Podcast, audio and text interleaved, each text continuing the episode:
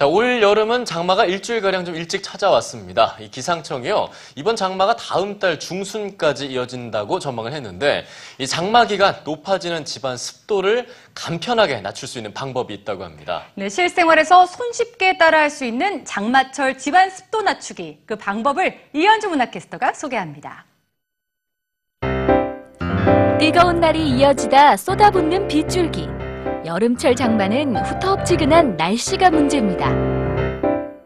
가장 편안하게 쉬어야 할 장소인 집은 습도가 높아지면서 불쾌지수도 함께 올라가는데요.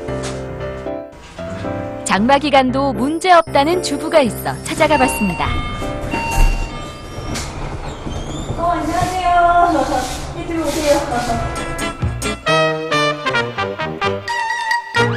네, 실생활에서 간단하게 습도를 잡을 수 있는 방법이 있다고 하던데요. 과연 어떤 방법이 있을까요? 네, 그 장마철에는요, 이 신문지가 되게 유용해요. 제가 방법을 알려드릴게요.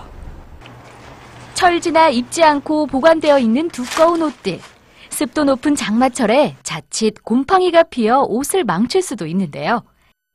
그 옷들이 그 다 수분을 머금고 있어요. 그래서 곰팡이가 필 수도 있고 또 세균 번식하기가 되게 쉽거든요. 그래서 옷 사이사이 하나하나마다 다 신문지를 끼워두시면 되세요. 옷과 옷 사이에 신문지를 한 장씩 끼워두는 것만으로도 큰 효과가 있다고 합니다.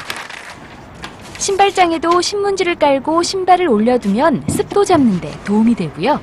신발 안에 신문지를 돌돌 말아 넣어 놓으면 곰팡이와 세균 번식을 막아 오래 사용할 수 있습니다.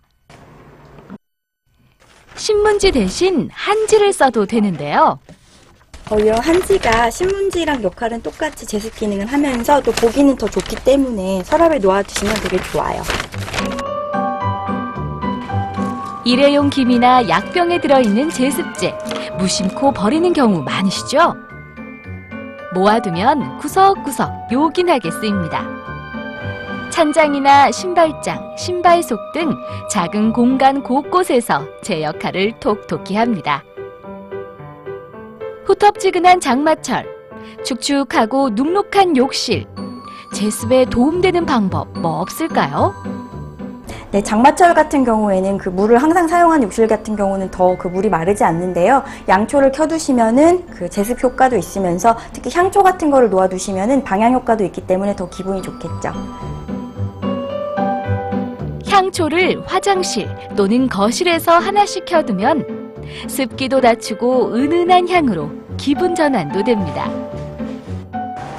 장마철을 대비하기 위해 제습기나 제습제 많이 구매하시는데요. 네, 시중에 파는 제습제를 이용하는 것도 참 많은 도움이 되겠지만요. 이 소모품이다 보니까 비용이 많이 들잖아요. 알뜰하게 직접 만들어 볼 수 있는 제습제가 있다고 하더라고요. 네, 요런 그 다 쓰신 이런 통이 있으면 더 좋고요. 이런 통이 없으시면은 집에서 흔히 나오는 이런 빈 용기를 사용하시면 되거든요. 작은 플라스틱 용기를 사용할 때는 송곳으로 작은 구멍을 내주고 염화 칼슘이 녹아 물이 되는 것을 받아줄 용기를 덧대어줍니다. 염화 칼슘을 넣고 한지를 덮어 씌울 때는 간단하게 고무줄이나 딱풀을 이용하면 됩니다.